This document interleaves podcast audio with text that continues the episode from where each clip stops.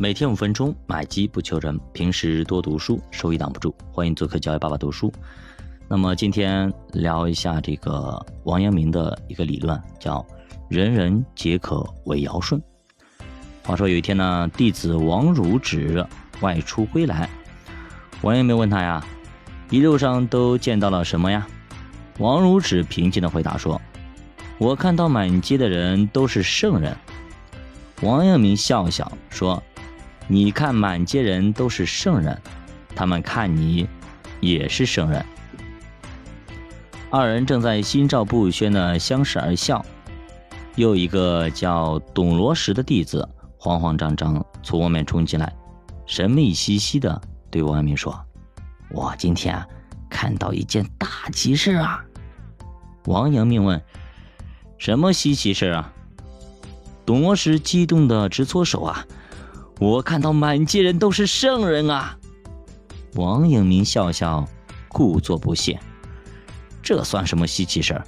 再正常不过了。”满街都是圣人，这个典故来自于朱熹。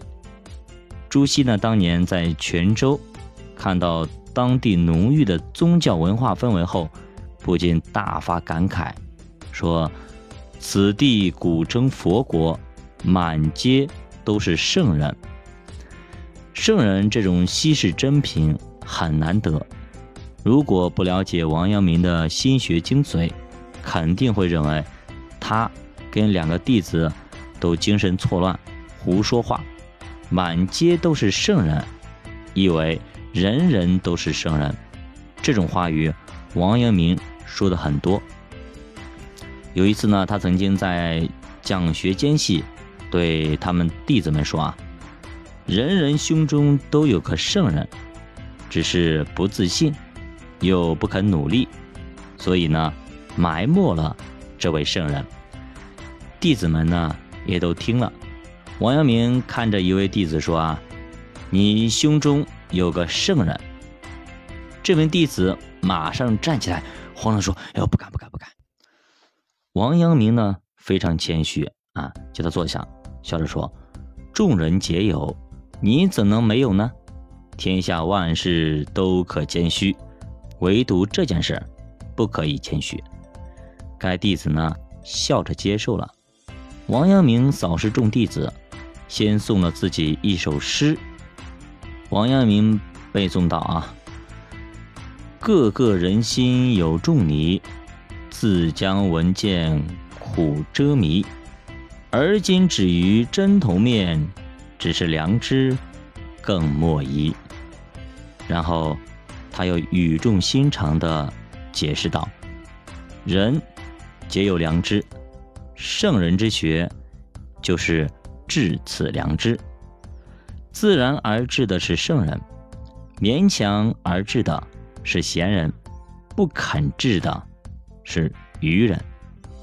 虽是愚人。”只要他肯治良知，就和圣人无异。此良知所以为圣愚之同辈，而皆可为尧舜者，以此也。这种论调是破天荒的，因为孔子、孟子都说“上智与下愚不移”，意思就是说，上智就是上智，下愚就是下愚。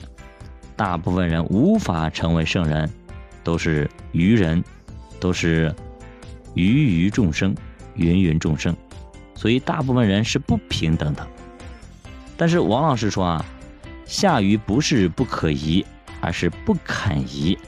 只要他移了，肯治内心固有的良知，那就是圣贤。也就是圣贤是通过努力可以达到的，只要你愿意。只要愿意奋斗，那么既然大家都是圣贤，或是潜在的圣贤，或者圣贤携带者，那么人人就是平等的，这就是王阳明的人生观之一。要自信，人人都是平等的，不可以自傲，因为人人都是平等的，你不比别人差，也不比别人高明。一五二六年呢，王阳明的几个弟子去京城参加科举，回来的路上呢，他们向遇到的人讲授王阳明的心学，让这些弟子大感意外的是，很少人相信啊，绝大多数人都持怀疑的态度。为什么？当年你说这些话就是大不敬啊，因为上面有孔孟，当时有朱熹理学，你这些说实话就有点关门左道、旁门左道的意思。他们大感不解。于是回去问王阳明说：“啊，老师啊，你的良知学直指本心，一语道破。那么为什么那么多人还不相信呢？”王阳明就说：“你们是怎么讲的呢？”弟子们纷纷说了自己的讲授方法。这些方法都有一个特点，叫什么？居高临下啊，给别人灌输知识。你们要这样这样这样这样那样那样那样那样。你想想看，王阳明就说啊。你们这是扛着个圣人，去给俗人讲学，俗人一见圣人来了，都给吓跑了，还有谁用心来听呢？众弟子大为惊骇呀！你们如果把自己当成圣人，那人家也是圣人，不可居高临下；你们如果把人家当成渔夫笨妇，自己也要成为渔夫笨妇，如此。才是真讲学，说白了就是入乡随俗，把身段放低了，去农民就要说农民的话，去工人那里说工人的话，其实就是说人话，不要到哪里都打官腔。那即使说人不能有凌驾于他人，无论是品格还是能力之上的傲慢，因为呢，人人都是平等的。有弟子就吹捧王阳明啊，先生如同泰山在眼前啊，若不知敬仰，就是没有眼珠的人啊，把屁拍得很亮是吧？王阳明反问：泰山不及平地广阔，你在平地上又能看到什么呢？人要有做广阔的平地，不要去做突兀的泰山。好的，教爸读书陪你一起慢慢变富，我们下节再见。